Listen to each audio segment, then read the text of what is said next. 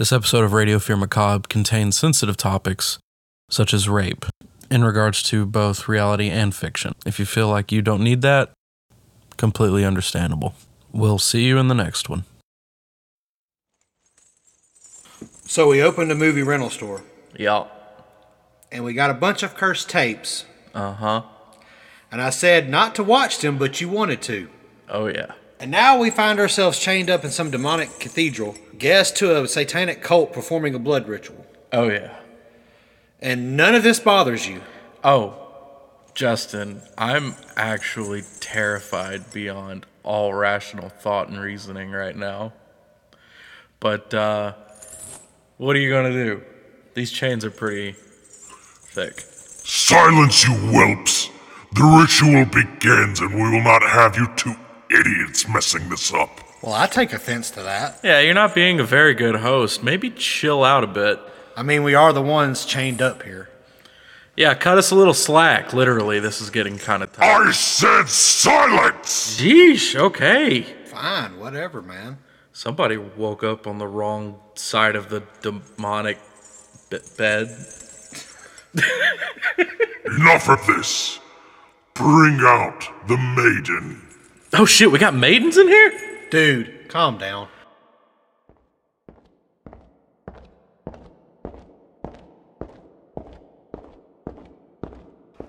As you can see, the maiden is with child.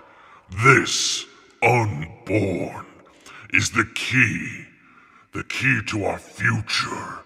The key to the days of end. To Satan's reign. Oh, ma'am, you look absolutely lovely. You're just glowing. How far along are you? You moron, she's about to give birth. Brandon, I think you're forgetting about the whole weight of this situation. Oh yeah, the Antichrist probably, right? And all that. Um, but still, this is a big moment for her. Quiet! Now we will begin the ritual. As she passes along a child unto this world, the Black Sacrament begins. Ugh, this is kind of awkward. Yeah, nothing weirder than being around for a birth where you don't know anybody. Uh, we got some time to kill Justin while we try to not pay attention to this. Push! Push! Got a very important question for you, Brandon. What's that, Justin? Why in the fuck are we here? Uh, I don't really know. I'm sure we're going to find out. But until then, uh, why don't we just uh, get the elephant out of the room of what's really going on here? Uh, are you talking about Rosemary's Baby? Yeah, let's talk about that.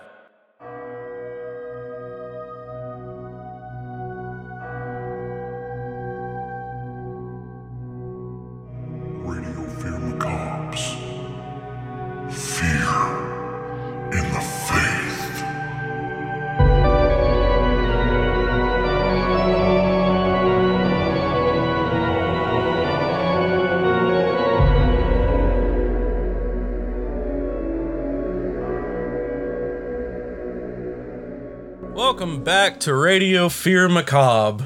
Holy shit, we're back. Uh, and sorry for the delay. I got super sick. But I'm Brandon. Here's Justin. What's going on, everybody? And we're here in our first big event, Fear in the Faith, which I'm super, super excited about. Where every week of the month, we're coming to you with a new bit of horror content that has to do with the oldest boogeyman in history. The devil. And our first movie that we're talking about is Rosemary's Baby. This is no dream, this is really happening! And if you like that intro for our new series that's made by the wonderful Gory Rory, who always does our music, please go check him out at his YouTube, Gory, G O R Y space Rory, R O R Y. Thank you so much, Gory. You always got our back on the music. Appreciate it, bud. Now, uh, before we get into anything else, it has to be said. Anytime anyone talks about this movie, it has to be said. This movie is directed by Roman Polanski. He's a very controversial figure, as we all know. And we here at Radio Fear Macabre only like our monsters in the fictional sense. But real monsters Fuck them. I agree with you 100%. Yeah. And um, That guy's a monster. getting into this, uh, I gave a trigger warning at the beginning of this episode. Usually we don't do that, but uh, I feel like for this episode we should. Because if you don't know Roman Polanski, he's a pedophile rapist who fled the country to evade his jail sentence. He's still making movies somehow because France won't extradite him, which means we need a Batman in real life to go get him. But uh yeah, he's he's a terrible person. On this show, we typically want to avoid movies when the creator has such a reputation. Like we're not going to be talking about Jeepers Creepers on this show for the same reason, and we're not going to be talking about The Burning, which is unfortunate because that's a really good movie and it fits well with something we're doing in the future. But uh, we're not talking about those movies. So why are we talking about Rosemary's Baby? First of all, it's very historically important, and you hear that said a lot from everyone who covers this film that Rosemary's Baby is too important in the history of the horror genre to not cover, despite Roman Polanski's involvement with it. That isn't a good enough reason for me specifically. And uh, Justin here has been kind of scratching his head over while we're covering this. Yeah. Uh, and I'm hoping today I can shed some light on why I think it's okay for us to cover Rosemary's Baby. Because, one, it gives us an opportunity to talk about this sort of thing that happens in every genre, in the mo- in movie business in general. And two, I present the horror community today. So, all of the horror fam, mutant fam, everyone, I need everyone to listen to this because I'm presenting a case today to where we, as a community, as a horror community, people who love the spooky shit, need to stop giving Roman Polanski so much credit for Rosemary's Baby. And I feel very strongly about this because all those other movies we're not going to talk about is because those people that did horrible shit and then made those movies were very much involved with those movies. I think Rosemary's Baby, a case can be made for it that this is hardly Roman Polanski's fucking film, and his name needs to be removed from it, and he needs to stop being given so much credit. And I'm presenting that argument here today on this episode before we get into the discussion of the movie. Are you with me? I'm with you. Hell yeah. Okay, so I present to the horror community my argument. A lot of you are probably wondering, well, he's the director. Of course, he's involved in the movie. Well, you see, this movie is an adaptation of a book by Ira Levin, also titled Rosemary's Baby. This is an argument against the auteur theory. I don't think that this one goes with the auteur theory at all. I think this is very much a producer's film. Roman Polanski was chosen to direct this movie, a adaptation for a book. But originally, if a certain man had his way, Roman Polanski wouldn't have been involved at all. And that man is William Castle. I am William Castle, the director of the motion picture you're about to see. If that name sounds familiar, we've talked about William Castle before on a History of Horror episode. The guy who's responsible for those cheesy 50 movies with all the gimmicks within the theaters, the buzzers on the seats and the skeleton flying across the, the, the movie theater. William Castle actually got a pre-release of this book because of his, you know, connections and his legacy as a horror film director. He was sent an early release of the book Rosemary's Baby. He read the book and he brought it to Robert Evans and told Robert, I want to direct this film. You need to read this book. I want to direct it. But Evans was not interested at all at having William Castle direct this movie. This was going to be a triple A top tier film, really heady, all that. And he knows William Castle's style with the skeletons and the buzzers in the seat. Castle was a was a B movie director. Evans didn't want him to direct it. Evans actually got Polanski, who was a, a rookie director at the time. He saw his film Cul-de-sac and he convinced William Castle to have Roman Polanski on the project as director. Roman Polanski had dinner with William Castle, and that's what convinced William Castle during their discussion over dinner he can work on it. And uh, William Castle produced it. But even though William Castle was only producer of this film, you can feel William Castle's presence throughout the film because this movie, as heady as it may be, it has plenty of that old school William Castle hokiness to it sprinkled in there as well. And you don't really feel Roman Polanski's style in this movie, but William Castle, his style is definitely felt in this, especially during the rape scene of Rosemary, Mia Farrow's character, and having a guy in a rubber devil outfit with those big honky devil gloves Yeah. touching Mia Farrow's body double because Mia Farrow didn't want to do the nude scenes for this movie all over her body, which there's a funny story to that later. But with that and some of the humor brought into the movie, you can just feel Castle's presence all over this. But Roman's the director, so of course he was directing the movie, right? He had to have made creative liberties and choices and made this movie his own, right? When you see the film Jurassic Park, it's a book by Michael Crichton, directed by Steven Spielberg, but when you watch the movie, it's a Spielbergian movie. Or more infamously, uh, The Shining.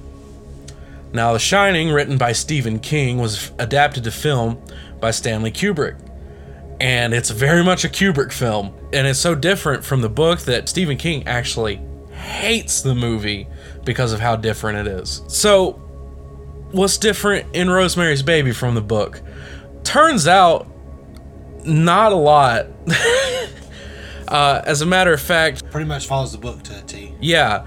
Uh, and the only th- differences in there, other than s- certain key things, are mostly just different because there's not enough time to fit the whole book into a movie. Like, uh, there's some characters missing, like uh, Rosemary's sister. There's a few phone conversations with her and Rosemary, and that's about it. There's a lot more detail on some of the background characters, like the guy who operates the elevator lift and all that in the book that doesn't make it in the movie, but that's just for time. Other than that, all Roman Polanski did was slim this book down to where it'll fit into a movie and then made that movie. His only directing he had to do was make sure everybody did what the book said. Now, that to me doesn't feel like it's his movie. He's just porting it to film. He's just there. Yeah, but a lot of the creative choices, as we said, was made not by Roman Polanski, but William Castle. So if he didn't really make any calls to who, what happens in this movie, then who did?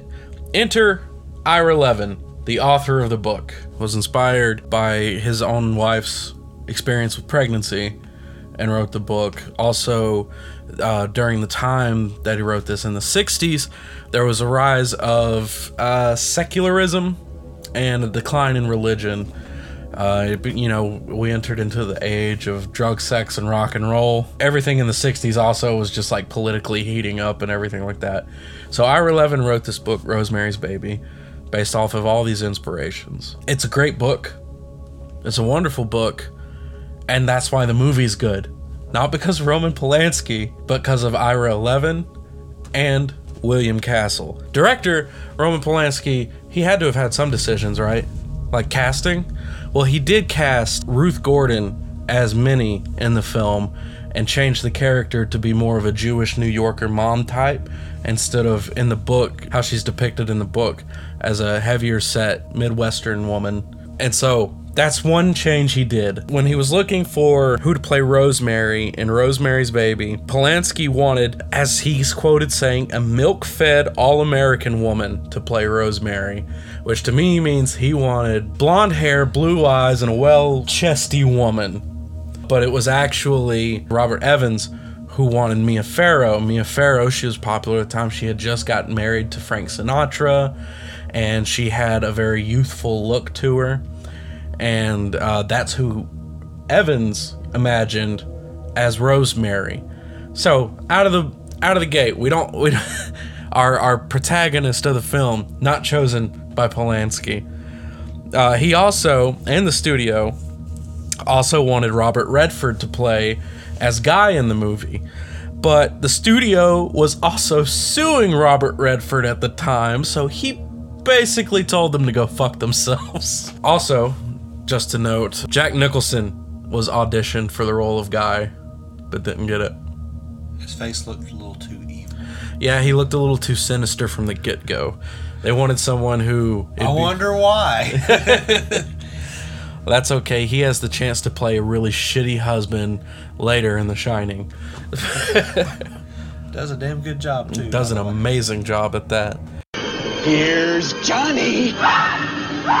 And Polanski had to be convinced to be in this movie anyway. Uh, Robert Evans wanted Polanski to do it, so he sent Polanski the script for a ski movie, knowing that Polanski was a fan of outdoor sports, and also, along with that script, sent him the book of Rosemary's Baby. He's like, hey, I want you to do this ski movie, but also uh, give this a read. And so he did the book instead. Really, Polanski hardly got his fingers in this movie at all. In fact, what he's most credited for in the making of this film is just kind of fucking around on set and pulling a prank on Mia Farrow. They had a mutual friend, Polanski and Farrow did, in Tony Curtis. You know him as the father of Jamie Lee Curtis. In the scene where Rosemary calls the actor who went blind for Guy to get his part he actually had Tony Curtis be on the line, and that's why you see that actual look of confusion in Rosemary's face while she's on the phone because she recognizes the voice but can't place who it is. That's a Polanski move. But you know what else is a fucking Polanski move? When they were filming the shot of a very pregnant Rosemary having to walk into traffic while she's in a dazed state, he actually makes Mia Farrow walk into actual New York traffic. And he had to film it himself because no other cameraman would do it. And when he brought it up to Mia Farrow and she didn't want to do it, he had to convince her by saying, Don't worry, nobody will hit a pregnant woman. So that scene where you see her almost get hit by a car, she actually almost got hit by a car. That's fucked. That's what Roman Polanski did in this movie. Everything else, William Castle, Robert Evans, and the cast. And Roman Polanski couldn't even get along with some of the cast.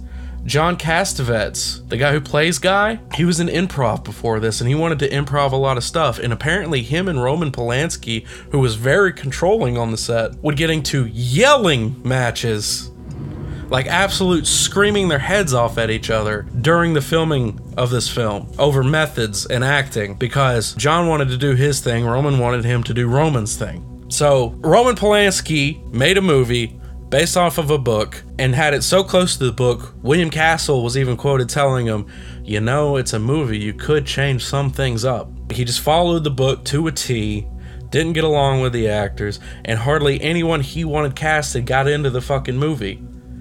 William Castle's effects are in the film. You see his smoke and his mirrors and his his his costumes, design, and all of that.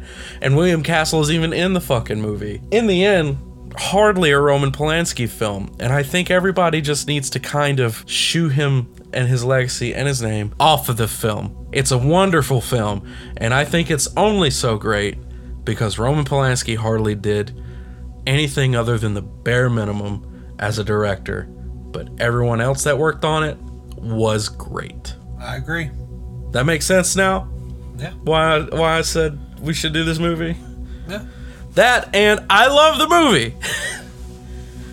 this is one of my favorite horror movies of all time. Surprised it's not a top three. Well, there's a lot of great movies out there. my rant's over. We can get into doing the episode now. But before that, let's get to horror headlines.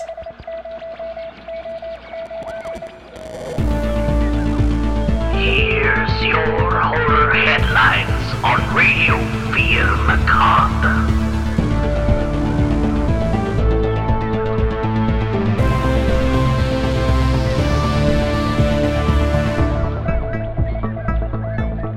First up on horror headlines, Universal Studios went to CinemaCon and they showed footage, the very first footage from Halloween Ends, presented by Jamie Lee Curtis. I haven't seen the footage. I don't think anybody outside of No, the just con has seen footage. It's just that. They have said that uh, it kind of starts off 44 years ago, and then it just shows footage from the old Halloween movies, and then it shows kills from the movie that came out in 2018. Him and Laurie start getting in a brawl. Supposedly, they said it's a really brutal fight. Sarah Connor, Laurie Strode again.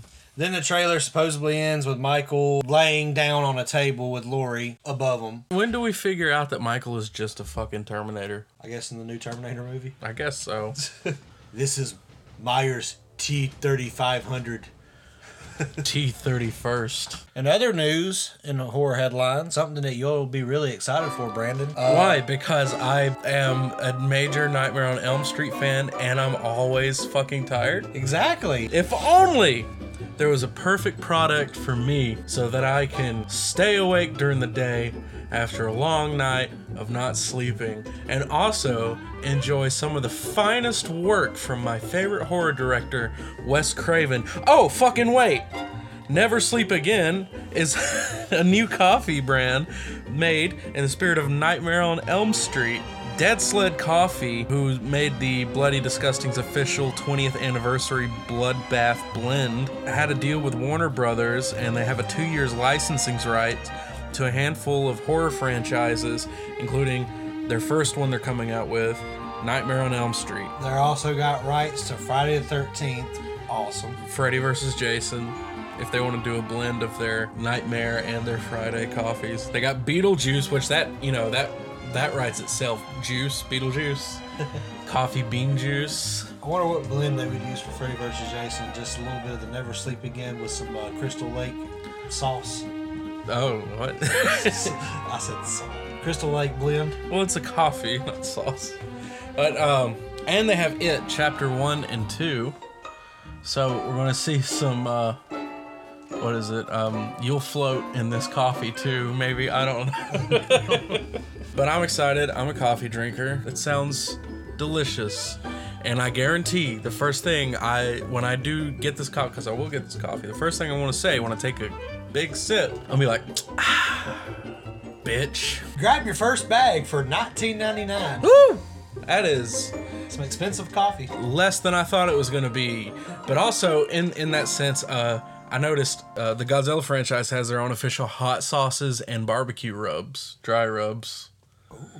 And I looked into it. It's a limited time deal, and it's a bit pricey. Speaking of giant lizards, Jurassic World Dominion has released uh, the new trailer for the movie that's coming out on June 10th. I haven't seen it. What's it like, Justin? There's dinosaurs. Oh my god! Dinosaurs roaming. No, for real. Dinosaurs are roaming the entire fucking like world. Because you know, at the end of the last movie, they were released and they're everywhere. I feel like that was the natural thing to go to after Jurassic Park 2, and they didn't. And so we've been blue balling this this whole time until now. But now they're just finally gonna. N- now they're doing it because now they're going to completion. They're concluding. They're, conclu- they're concluding. They're gonna conclude. they're concluding with uh, and where they can't conclude, they're going to replace it with some uh, frog DNA, and then nature finds a way. Speaking of dinosaurs, uh, there's a Giallo collection coming out. And if you're a dinosaur like me, you might like Jello. The Giallo Essentials Black Edition is coming soon. Arrow Video announced it recently. The collection arrives on July 26, 2022. I mean, Smile Before Death, The Weapon, The Hour, The Motive, The Killer Reserve, Nine Seats. It's full of movies that aren't The Bird with a Crystal Plumage. So if you want some deep cut Giallo classics, pick this up. I probably will as well. And what I am most excited for in recent news Kind of groovy news. very groovy news. The Evil Dead game. We've been getting more and more news about the Evil Dead game coming out May 13th on a Friday. And we're very, very excited to see it. It's a 1v4 asymmetrical horror multiplayer game with a bunch of cast from the Evil Dead movies and the TV show. And I've been watching video after video of it nonstop. You guys should, if you're interested in this, go on YouTube and look at stuff IGN and GameSpot and all them have been posting about it. They also did like a, a video with like Smosh and all them. Game looks really, really damn good. It looks so much fun and it looks very intuitive and in depth. Looks like a game we're going to be playing until in the wee hours of the night. Yes, and on that, a bit of uh, podcast horror headlines. When this game does come out on release day, we will be streaming it on Twitch on our Twitch channel. Radio underscore fear underscore macabre. Yes, I hope you guys will join us for that. And that concludes today's horror headlines. Now on to our main topic, Rosemary's Baby.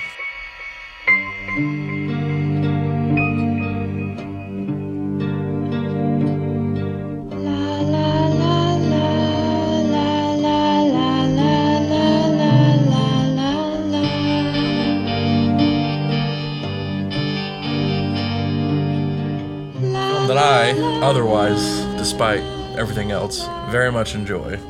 And Justin here has now seen it three times. Yeah, folks. First time I tried to watch this movie, it could not grab my attention. I guess because it was really slow building. I, I don't know if it was just a combination of I was just fucking tired. We've been watching other horror movies before this, and this one was just kind of so much different that it didn't really gravitate towards me. Slower burn. Really, really slow burn. Yeah.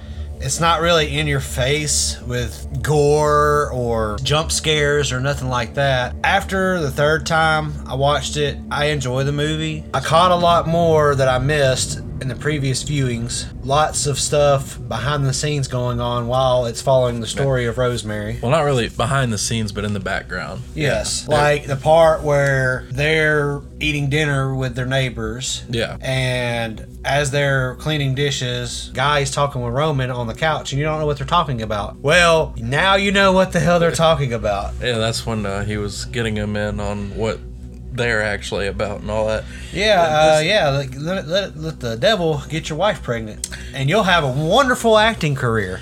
Yeah, this is the kind of movie where uh, a lot goes on in the background that's not, you know, spoken or brought to the foreground and to your immediate attention. But if you pay attention to it, it's telling a whole story in the background. Yeah, guy's a piece of shit. And that too, yeah. uh, there, there's there's a bunch of scenes like that. Like there's the scene when Rosemary is in the bed and she's having the pains. She's not feeling well, and Hutch had come over. He called her, and Guy gives her the phone, and she talks to Hutch. And then Guy was like, "What was that all about?" And she she tells him like, "Oh, I'm meeting Hutch at so such and such time and all that tomorrow. Um, he wants to like tell me something." Really important. And you see guy kind of like freak out and he's like oh you know the what? Uh it's just so crazy. You you're you're the one that's pregnant and i'm the one getting cravings. I'm gonna go get some ice cream. Would you like some? And she's like yeah sure. And he said that like right after she said oh i'm meeting with hutch tomorrow. And so he leaves. And you know you assume like oh he's he's leaving to get her ice cream but you can hear faintly in the background the neighbors roman and minnie their doorbell ring. Uh-huh. Right after he leaves. So he went straight to their house. Uh-huh. And if that's something like if you pay attention to, you're like, oh my god, wow, they really thought this through. And then it's followed immediately by the next scene, of Rosemary going over there and ringing their doorbell, and it's the exact same sound but louder. Yep. So Pretty much from the beginning of the movie to the end, it's already everything's set in motion, everything's freaking planned, and it's real terrible for Rosemary. Yeah. But the I think the movie handles stuff like that pretty clever. We kind of get a foresight early on in the movie that things aren't going to go well for Rosemary, like through uh, Terry, the girl that she meets in the laundry room. Yes. and then you know she winds up dead shortly after that she is basically the first rosemary they were attempting what they were doing to rosemary with with terry first and But when then they saw Rosemary, they're like, oh, okay. well i think what it was is like stuff with terry wasn't working out like She wasn't getting pregnant. she wasn't going to be pregnant or or um i think what it was is they actually like told her straight up what was going to happen and asked her if she could be part of it and she said no and they killed her so then that's why they got all sneaky with rosemary and you can actually hear roman and minnie arguing about terry near the beginning of the movie during rosemary's dream she's dreaming stuff and she's overhearing roman and and, and minnie arguing about terry but it she since Rosemary doesn't have that context. It's making her dream other stuff, and like the nuns in her dream are saying stuff that Roman and, and are saying. Like, you got her too high. They were talking about they've drugged Terry and got her too high. But like they, when they say that in Rosemary's Dream, she's on the ceiling of like the Sistine Chapel. She's like literally too high, you know. Yeah. So like in her weird dream brain, she's like putting a different context to what they're arguing about, but they're arguing about Terry, and you see that more than once in this movie. And uh, that's this uh, like the big thing in this movie. One of my favorite things is the dream sequences are done really well. Yes, it's uh, and it, while she's having those dream sequences, what's really going on is sort of in the dream sequence also, but it's Yeah, the the conversations he's overhearing, but you know she's dreaming, so they're being implemented in wacky ways. yeah, trippy as hell. Yeah, and uh, those dream sequences, I I 100% think was like is very much a William Castle style direction with those dreams. The funny story that I alluded to during my rant, the devil rape scene. This is no dream. This is really happening. The scenes of that where Mia Farrow was in it, because like I said, she had a body double, but of course they had to have shots of like her, actual her in her face Yes. being basically naked, while this guy in a rubber suit just rubbed all over her. Apparently, he was, according to Mia Farrow, a gentleman, and after he was done rubbing all over her naked body, he gets up, offers his hand down, and goes, "Miss Farrow." It was a pleasure and honor working with you. she she grabs his hands like, "Thank you very much." at least he was nice about it. Yeah, another fact about that scene famed Satanist leader of like the Satanist church, Anton LaVey, he claims that he played as the guy in the devil outfit in Rosemary's Baby, and he's just full of shit. it is not him at all. Uh, he keeps saying that he was like involved in the making of that movie, but he wasn't. Yeah, one thing about the movie I actually liked, and you pointed this out to me because I was like, wait a minute, how could that be a body double? Because there's a shot when they're both sitting down, like having wine and stuff, mm-hmm. and getting naked. Awkward how they like just undress themselves. It's like not romantic at all. so she was just like, "Let's make love," and they just he just like start taking off his pants. But it was really clever where they cut it to where it was a different person as her, yeah, but during the movie you couldn't tell at all. yeah, It's like right when they turn the lights off. yeah. Right when he pulls the plug out of the lamp. For a movie in '68, that's actually a pretty good jump cut because sometimes, Well, jump cuts like that have been going on since film started. well, it was very well done because sometimes it's like obvious. Yeah, This I could not fucking tell. yeah. But yeah, Mia Farrow, she didn't want to be naked in the film. Well, she was married to Frank Sinatra at the time. Yeah, but that didn't last very long. This movie had a lot to do with it. Yeah. It was the main reason. Oh, we, we talked about it on the, the history of horror episode when we briefly mentioned Rosemary's Baby, but Frank Sinatra didn't want Mia Farrow to do this movie at all because he had a movie coming up that he wanted her to be a part of. Uh, so she she went ahead and did this movie, and he was okay with it at first because it was going to end filming around the same time that they were going to start filming on his movie. But when this movie went over schedule by a lot, and she stuck with this movie, he told her to quit, and eventually she said no. She uh, talked to uh, Evans about it, and she was like, "I think Frank is going to divorce me if I keep working on this movie, so I think I need to quit." Evans showed her a, a rough cut of like how the movie's going to look finished. This was after they'd already done like a, a ton of filming, and so he they he, he showed her like a long rough cut of uh, of the movie. He's like, "You're going to get an Oscar for this." And she was like, okay, well, then fuck it. I'll stay with the movie. and uh, she was nominated, but she never did get the Oscar. But Frank Sinatra did show up on set, divorce papers in hand, and served them to Mia Farrow on the set of making this movie. Yeah. yeah. Which, um, probably good for her because Frank Sinatra is kind of a known abuser. So, yeah, didn't treat his women right. Yeah. At all. not at all. Though she can't she can't really escape the whole bad men thing because of her next husband, uh, Woody Allen. Yikes! Yeah.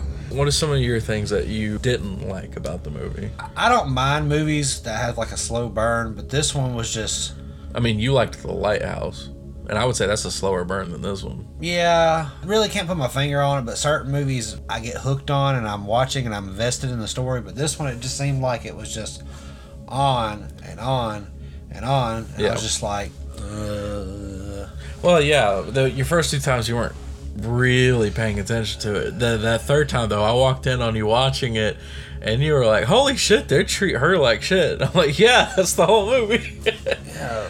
um, Uh, the the whole thing about this movie is Well, I was gonna say something. Oh, okay, One sorry. thing, uh, I will. I, I can't say the stuff I liked about the movie. Uh, a lot of stuff that actually shocked the hell out of me. She was really eating raw meat in the movie. yeah, and Mia Farrow's a vegetarian. That like was like holy shit. Yeah, but she was willing to do that for the, for the bit for the movie. She did a very good job acting in this movie. Oh, Mia Farrow's amazing in this movie. John Cassavetes, he played Guy really well. Yes, Um, despite all the shit between him and Roman Polanski, not everybody him- did the best they can. Ruth Gordon, she did a really good job She, with her character. she's my favorite part of the whole movie. like, come on here to get this, drink this. oh, drink this, honey. You feel much better.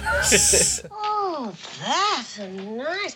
Look how you put the table on. Isn't that interesting? I saw it in a magazine. Oh, my nice paint job. Oh, oh. That's nice. What is that? That's the TV room? Uh, well, only temporarily. It's going to be a nursery. Oh, you're pregnant? No, not yet. I hope to be as soon as we're settled. Wonderful. Well, you're young and healthy. You'll have lots of children. Uh, we plan to have three. I didn't see what you did to this apartment. The woman had it before was a dear friend of mine. I know, Terry told me. Oh, did she? You two had some long talks together in the laundry room. Only one. Oh, oh my goodness. Oh, it looks so much brighter. Do you pick a chair like that? Uh, oh, um, I'm not sure, really. I think about $200. Where's your hubby do? He's an actor. I knew it. I said it to Roman yesterday. He's so good looking. What movies was he in? No movies. He was in two plays called Luther and Nobody Loves an Albatross, and a lot of television and radio. Listen, Rosemary. I got a two-inch thick sirloin steak sitting defrosting right this minute. Why don't you and Guy come over and have supper with us tonight? What do you say? Oh, no, we couldn't. Why not? No, really, that's very kind of you. but Listen, we- be a real help to us. First night we'll be alone since. Are you sure it wouldn't be too much trouble for Oh, honey, if there's trouble, I wouldn't ask you. All right, you go ahead and count on us. I'll have to check with Guy, though. Listen, you tell him I won't take no for an answer. Oh, here's your mail. Yeah, they play her like a fiddle. yeah, this whole movie. and that's and that's really the whole point of this movie. Uh, y- you take all the context of the whole devil thing out of it, and it's still a movie about a woman being gaslit really hard and to think oh everything's okay no you're just you're over you're, you're tired you're overthinking thing you know and, and nobody believing her and she's trying to let somebody know i need help and nobody believes her Exactly. And when she finally thinks she's safe, she has somebody she can trust and talk to. Oh, no. It was another doctor that was under Saperstein. yeah Dr. Saperstein. Uh was it dr hill wasn't it Yes, Dr. Hill. dr hill uh, And then he's just like, oh, here, there she is. uh, played by Charles Grodin, the dad from Beethoven. and um, yeah, I don't, I don't think it, it's kind of unclear whether or not he was part of the cult. I personally think he wasn't part of the cult. He just like didn't believe Rosemary. Well, I mean, real life situation, What she was saying was a bit crazy. well. If, you- if you're not if you're not thinking about like what she was saying was a bit out there, but uh, this this is kind of like why people preach like believe women, believe women when they tell you they're in danger or something. Believe women. no matter how crazy it is, even if it sounds out there, even though she was saying stuff about like the devil and stuff like that, or the oh witches, she was talking about witches. Um, even though I don't believe in witches, believe in devils. Clearly, this woman is distressed by the people around her, and she might not be in a safe situation. Maybe get her some help. get the authorities involved. Yes. You could hear them singing through the wall. Guy, my, my husband Guy, said it was Dr. Shand, one of these people, playing a recorder. Now, how did he know it was Dr. Shand unless he was there with them? Um, they're very clever people. They planned everything right from the beginning. They probably made some sort of deal with Guy. They gave him success, and he promised them our baby to use in their rituals. I know this sounds crazy, but I've I've got books here. Look. There was another actor like him, Donald Baumgart, and they put a spell on him. They cast a spell on him and made him blind so that guy could get his part. Look, here. I had this friend, Edward Hutchins. Maybe you heard of him. A writer. He wrote stories for boys. Anyway, he was my good friend since I first came to New York. May I keep this? Yes, please. And look. Anyway, once Mr. Hutchins came to visit me. Came to visit me. It was the time I was having this pain, Doctor. I was suffering so. You can't imagine how much I was suffering. And they wouldn't help me. Nobody would. They were giving me a drink with tannis root in it. Also, witch's stuff, tannis root. Hutch came and immediately saw something was wrong. He, he knew about witches, you see. Suddenly, Guy rushed in with his makeup still on, which he never did. They probably called him to come home and steal one of Hutch's belongings, which he did. Took his glove, and they put a spell on him, too. Put him in a coma. Three months later, he died.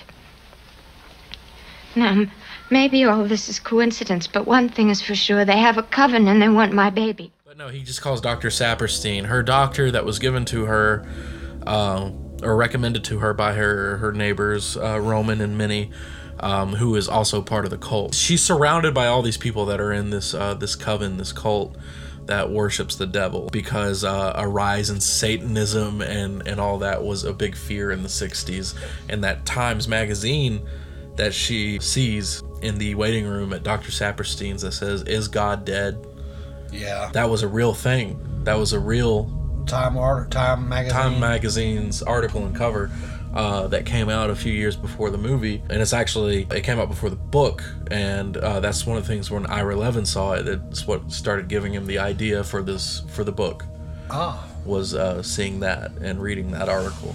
Oh, okay. And that article was a big deal at the time too. I think this movie is like a really good example of several things kind of like like looking at like a, a time capsule. It's a really good example of like A, how women were treated.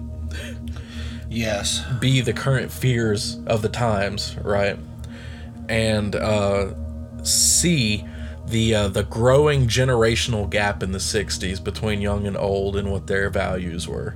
And also, some of the scariest things are stuff that you can't see. First, I hated it. Yeah. But now that I actually thought about it, the fact that you don't see what the baby looks like. Oh yeah, you're talking about the baby. Yes. Yeah, yeah, yeah. That end scene was wild.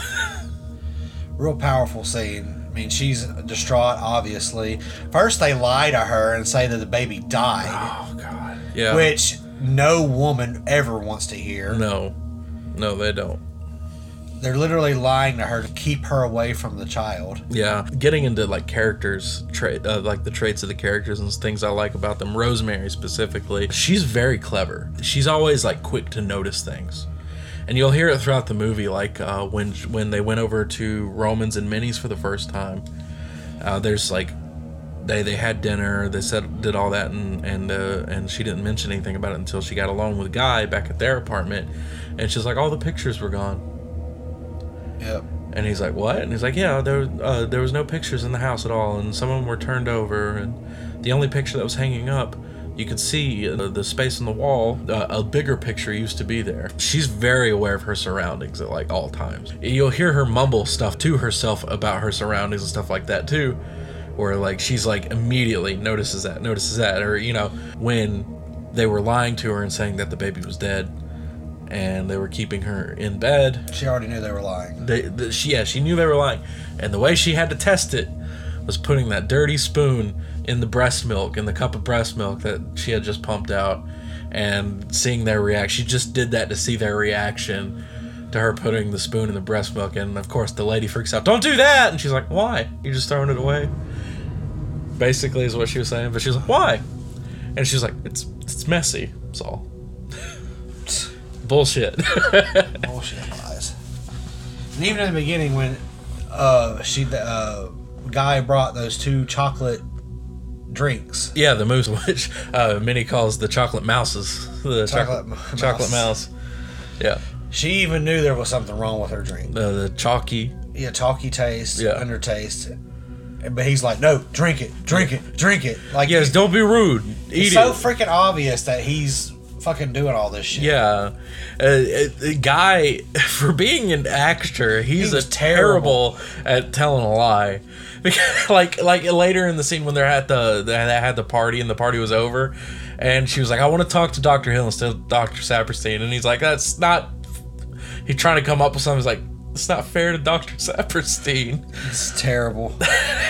and, the- and she rightly so freaks out. They're my friends. They're a bunch of not very bright bitches who ought to mind their own goddamn business. All they said was get a second opinion. Rosemary, you got the best doctor in New York. You know who Dr. Hill is? He's a Charlie Nobody. That's who he is. I'm tired of hearing how great Dr. Saperstein is. Well, we'll have to pay Saperstein. We'll have to pay Hill. Well, it's out of the question. Uh-uh. uh-uh. No, uh. I'm I'm not changing. I just want to go to Dr. Hill and get a second opinion. I won't let you do it, Rome. I mean, because it's uh, it's not fair to Saperstein. Not fair to. What are you talking about? What about what's fair to me? If you want a second opinion, you tell Saperstein, and and and let him decide. No, I I want Dr. Hill. At least if have that much won't courtesy pay, then I'll. I'll He obviously does not give a shit about her Yeah, I at all. He cares more about his career than anything. Yeah, and uh, I think that's like the whole point of the character is that he's actually not a good actor. He's terrible. Yeah, I mean, they tell about all, all the stuff he did before, and it was just s- low. he did com- and crap commercials and stuff. Yeah, uh, but he wants to be a Broadway star, but he has to make a deal with the devil in order to get to there. He's not talented enough to get to there on his own. You see that he has a complete and total shift in character once all of this after the deal with Roman and all of that happens. By the way, Roman, the actor who played Roman, he did a damn good job playing him. He sure did. But like you see, Guy was excited near the beginning of the movie when like the Pope visited the baseball game and all that. And then afterwards when him and Roman are talking, he's he's like not a fan of the Pope anymore. He's just not a fan of anything. He's just uh, and he tries to keep so much info away from Rosemary. yeah. Like, oh, don't worry about it. You just focus on you. You do your thing. Yeah. Uh, and he's just focused on getting everything in order for the deal he made. Very controlling as well, like how he threw away her book from Hutch. Rosemary got a gift from Hutch, that book, All Them Witches, and he threw it away despite that being the last thing that he gave Rosemary before he died. And when she she was like, "There was a gift from Hutch," and he was just like, "I wasn't thinking about it." Piece of shit. Doesn't give a shit about her. He's just, she's just a tool to him in order to further his career. Right. And so is the baby.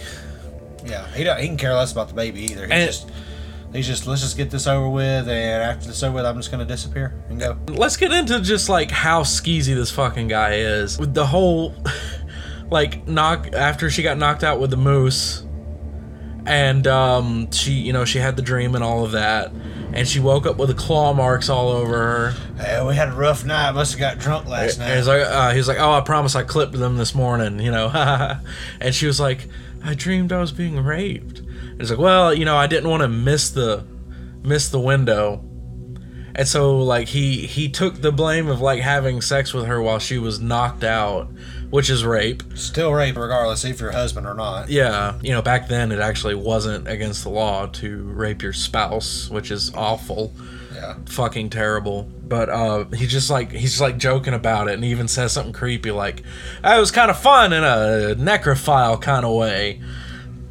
Fucking Sick. piece of shit. we don't like Guy here.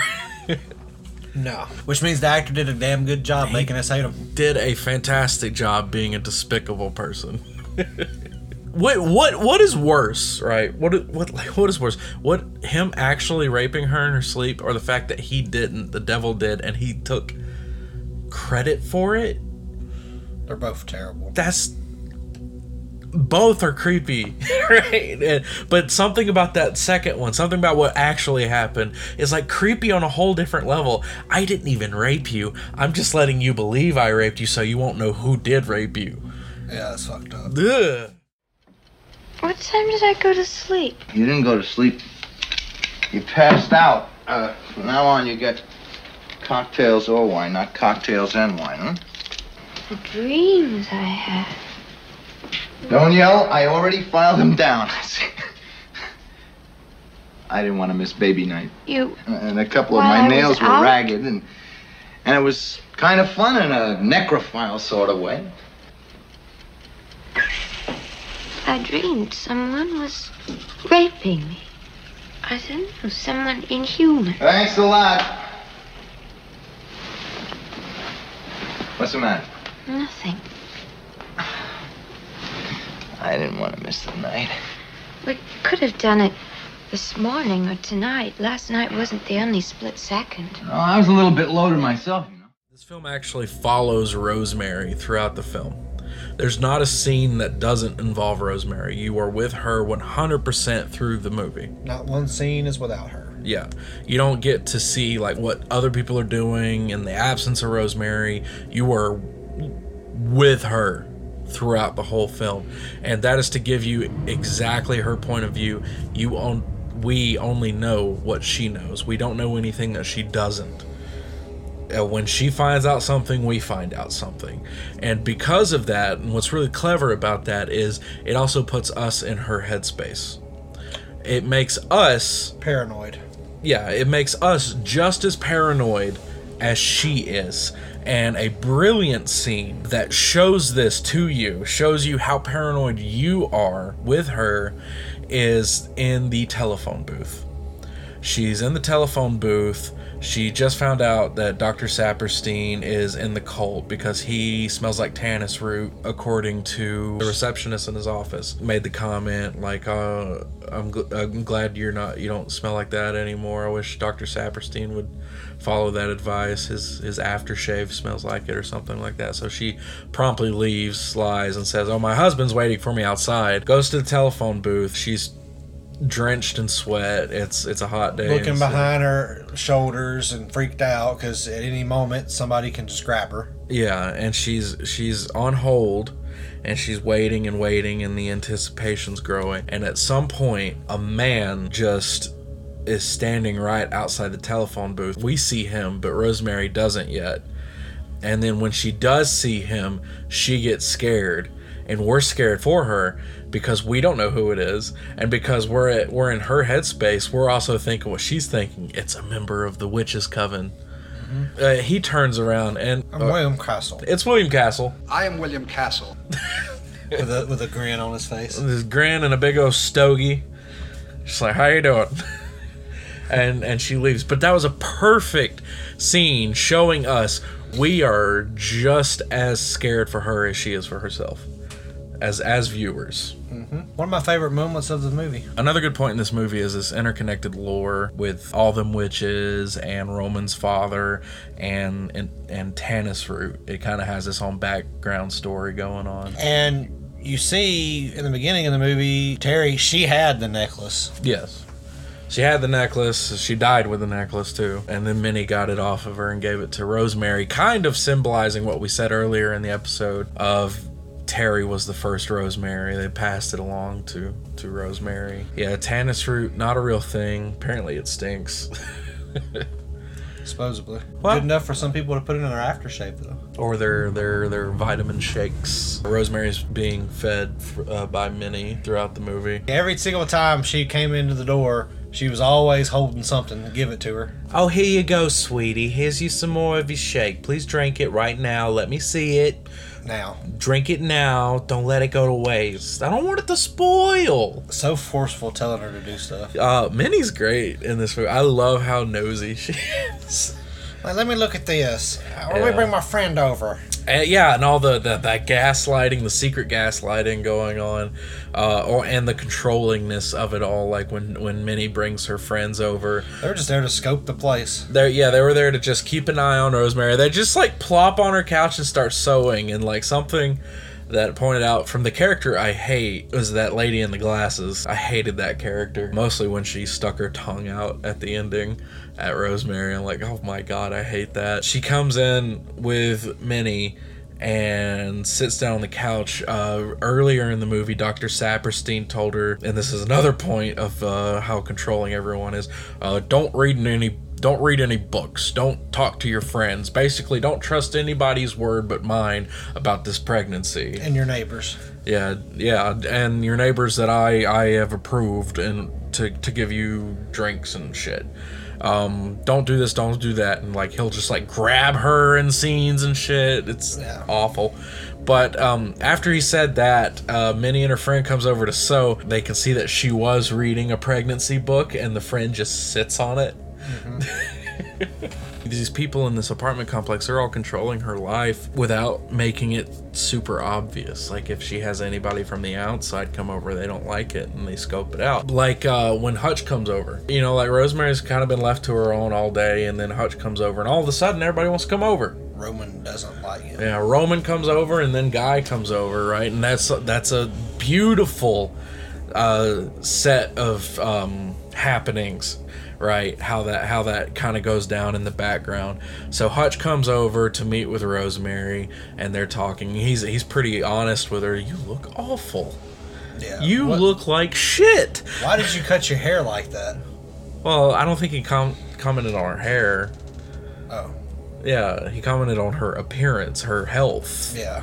she looks like like she's wasting away when she's pregnant and she would say oh oh my doctor says it's normal to lose a little bit of weight at the beginning and and hutch is like that no. Pregnant women gain weight. They don't lose weight. What are you talking about? They're talking. Rosemary's kind of like giving her opinions about the people that live in the complex with her and how she doesn't she feels alone and all that and then roman just pops in all of a sudden because hutch is there because somebody he doesn't know is in the house with rosemary so roman shows up and they talk and you can tell there's like tension immediately between hutch and roman uh, hutch is a smart guy and roman is up to no good Hutch is onto Roman. Roman knows Hutch is onto Roman. And so there's this tension. You can, and you know, they they kind of like say a lot to each other without saying it. Roman doesn't feel good about it, so he leaves. And shortly after he leaves, all of a sudden, Guy shows up. And you kind of can tell if you're paying attention. Roman called Guy over there to be like, hey, get this guy out of here. Like he needs to he's like he's too smart. he's too clever. He's onto some shit that not everything's okay. Get him the fuck out of here. Go get something of his. So guy shows up and he's like, "Oh, Hutch, hey, good to see you." All that, and uh, he talks to Hutch for a little bit, and then when Hutch is leaving, he's like, uh, "Guy sprints to the back where the closet's at to get his stuff." It's like, "Hey, I'll get your coat. Hold on, hold on." comes back and then oh hutch's glove is missing and then later you know rosemary finds out to put a hex or a curse on somebody the coven needs an article of theirs or belonging of theirs and so she pieces that together later when when uh, hutch falls into a coma and he, she gets the book all them witches hutch was hexed and then she pieces together that the other actor who had the role that Guy would eventually get, he lost it because he was hexed. And she calls on the phone to talk to him, and they, they traded ties. Guy and this other actor did. Yeah, he was wearing a different tie. Yeah, and that was that's another thing about Rosemary being like really aware of her surroundings. They didn't have a conversation about the tie, but Guy came back home and he was and he had a different tie. She noticed. She just didn't say anything. So, and all of this underhandedness and this secret controlling and stuff eventually just kind of boils Rosemary over to where she seems crazy, which leads us to the climax of the film after you know the Dr. Hill and all of that. And then it all the the payoff She's been in bed for a while and she discovers in that back room, the closet, she opens it and it winds up it goes to Roman's apartment. She goes back there. She knows her baby is not dead. And I love the fact that Rosemary just doesn't give a fuck at this point. She's not trying to like even sneak in there. She's like, people are in there. I'm gonna grab this knife. I'm gonna just walk the fuck in. She just waltzes the fuck in. And almost nobody notices her at first, and people eventually start looking at her, and then that one lady with glasses screams. And she's just standing there like, motherfuckers. I knew I wasn't crazy. And uh, Roman tries saying something, and you know they lied to her before, um, saying like, "Oh, they were going off somewhere."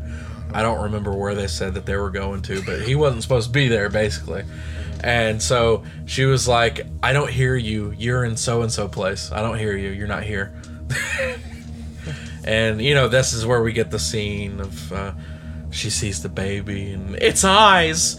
What did you do to its eyes? And that's when Roman says, He has his father's eyes. Guy's eyes aren't yellow. What do you mean?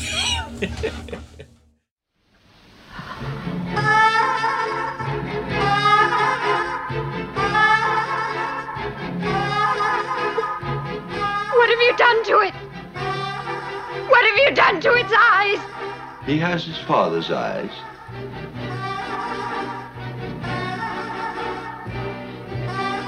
What are you talking about? Guy's eyes are normal. What have you done to him, you maniac? they spell it out for her. It's it's no. They don't even spell it out for her. They just say it. Yeah. His he is the son of Satan, and that's meant he's like out of all the women in the world, he chose you to be the mother of his only given son. Uh, and that's where we get some William Castleness going on. God is dead. Satan lives. Hail Satan! Hail Satan. Uh, so William Castle. Satan is his father, not Guy. He came up from hell and begat a son of mortal woman. Hail Satan! Hail Satan! Satan is his father, and his name is Adrian. He shall overthrow the mighty and lay waste their temples. He shall redeem the despised and wreak vengeance in the name of the burned and the tortured. Hail Adrian! Hail Adrian! Hail Satan! Hail Satan! He chose you out of all the world, out of all the women in the whole world. He chose you. He arranged things because he wanted you to be the mother of his only living son. His power is stronger than stronger. Satan! His might shall last longer than longer. Yes, Satan! No! It can't be! No! Oh, look at his hands and his feet. Oh, God! God is dead! Hail Satan! Satan lives! The year is one! Of course, guy he gives a shitty explanation. Oh yeah, and more just guy being a piece of shit though. This is where he gets spat in the face by Rosemary, so that's good. Though I wish she could have done more. Should have just Fucking knocked his ass out. or stabbed him. Something. She had the knife. No, yeah, piece of shit guy who was like, oh, you know, the, this is no big deal. It, it would have been no different if, you know, like if you had a miscarriage. So we could just We'll have another one. we could just have another one. And that's where she. And you know, people. It, uh, it looks like powerful people from all over the world are in this room, all here to see the arrival of the Antichrist. This is where Rosemary. She's just kind of like, "What the fuck, man? Like, holy shit!" And then um, she notices the the lady's rocking her too hard. She mentions it. That's where she sticks her tongue out at Rosemary, and I'm just like, "Get the fuck out of here." Uh, that's where, but this is where we get our ending. Rosemary decides she's going to be the mother of the Antichrist because, as Roman said, aren't you his mother? Yep. Uh, so we get that nice scene of her rocking the child, the cameras zooming out and then panning over the city as we entered the movie. So we exit with the pan in to the pan out over the city to Rosemary's Lullaby. And that's that's the movie. So uh overall it's a classic film, very important and despite the um added shit with Roman Polanski, this is a very beloved film, adored by many, myself included. Uh and Justin a little bit now. Sort of. Sort of. Thought you said you really liked it on the third watch. Oh yeah, I really enjoyed the movie. Did you not? I did. It was all right. I mean, it's not. I'm not gonna revere it in like such a high level as some other people. Oh, well. But yes, it was a very wonderful movie. Do I think it should be held like at a high standard? In my opinion, no. because I, I mean, this is just my personal opinion. I didn't like. It's good, but is it like way high up on a pedestal? To my opinion, no. Oh, well, it's okay. People are allowed to be wrong. So, like me. uh, that's gonna be it for Rosemary's Baby. We had a hard time recording this because everything seemed to go wrong. uh, the devil didn't want us to make this episode, so. Obviously. Um, speaking of that, next up we have The Exorcist. Yay! Uh, I figured you want to drop a line or something. Oh, I cast you out, or uh, your mother sucks cocks in hell, Karras, or I don't know. Either the power of Christ compels you. That's a good one. All right, so join us next time for The Exorcist in Fear in the Faith. Uh, it should be a hell of a good time. A hell of a good time? Seriously? Don't you got enough to worry about over there? Yeah, how's the baby coming along? It's a boy! Well, congratulations. Now, get us the fuck out of here. Yeah, what are we still doing here, if you don't mind us asking? Your purpose will be revealed in the coming days. Well, shit.